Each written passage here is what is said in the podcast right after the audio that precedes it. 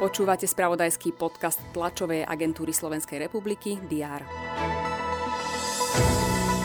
Prezidentka Zuzana Čaputová sa v rámci klimatickej konferencie v škótskom Glasgowe stretla s britským princom Charlesom. Diskutovala s ním o opatreniach na ochranu klímy. O pokračujúcej klimatickej konferencii, ale aj ďalších aktualitách vás budeme informovať v spravodajstve TASR aj dnes. Veríme, že ste si cez predĺžený víkend dobre oddychli. Vítajte pri prehľade očakávaných udalostí. Predseda Národnej rady Boris Kolár navštíví Stredné Slovensko.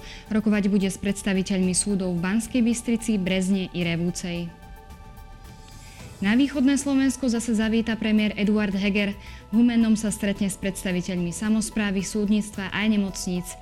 Sprevádzať ho budú ministerka spravodlivosti Mária Kolíková i minister zdravotníctva Vladimír Lengvarský. Poslanci Národnej rady pokračujú v rokovaní schôdze. Na programe majú viacero návrhov z dielne rezortu financí. Na branno-bezpečnostnom výbore majú zase poslanci hovoriť o medializovaných policajných nahrávkach. Pozrieme sa aj do zahraničia. V škótskom Glasgowe pokračuje konferencia OSN o klimatickej zmene.